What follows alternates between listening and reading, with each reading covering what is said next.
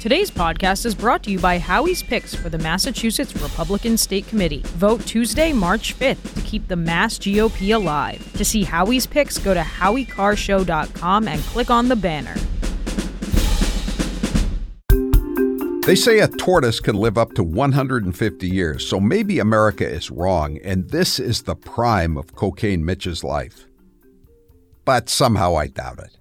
After a 17 year tenure as leader, Senator Mitch McConnell has finally decided to step down from his position as top dog in the Senate GOP. Voters could tell the Kentuckian has been slowing down for quite some time, especially after a few senior moments were caught on camera last year. One of life's most underappreciated talents is to know when it's time to move on to life's next chapter.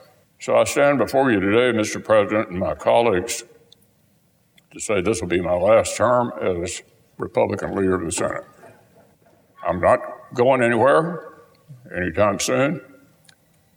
However, I'll complete my job my colleagues have given me until we select a new leader in November and they take the helm next January.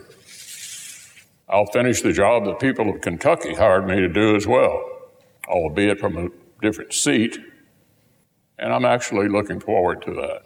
Yes, knowing when it's time to relinquish control is an underappreciated talent, one Mitch may not possess. But this means there's a chance the leader of the Senate GOP will be someone under age 80 come November.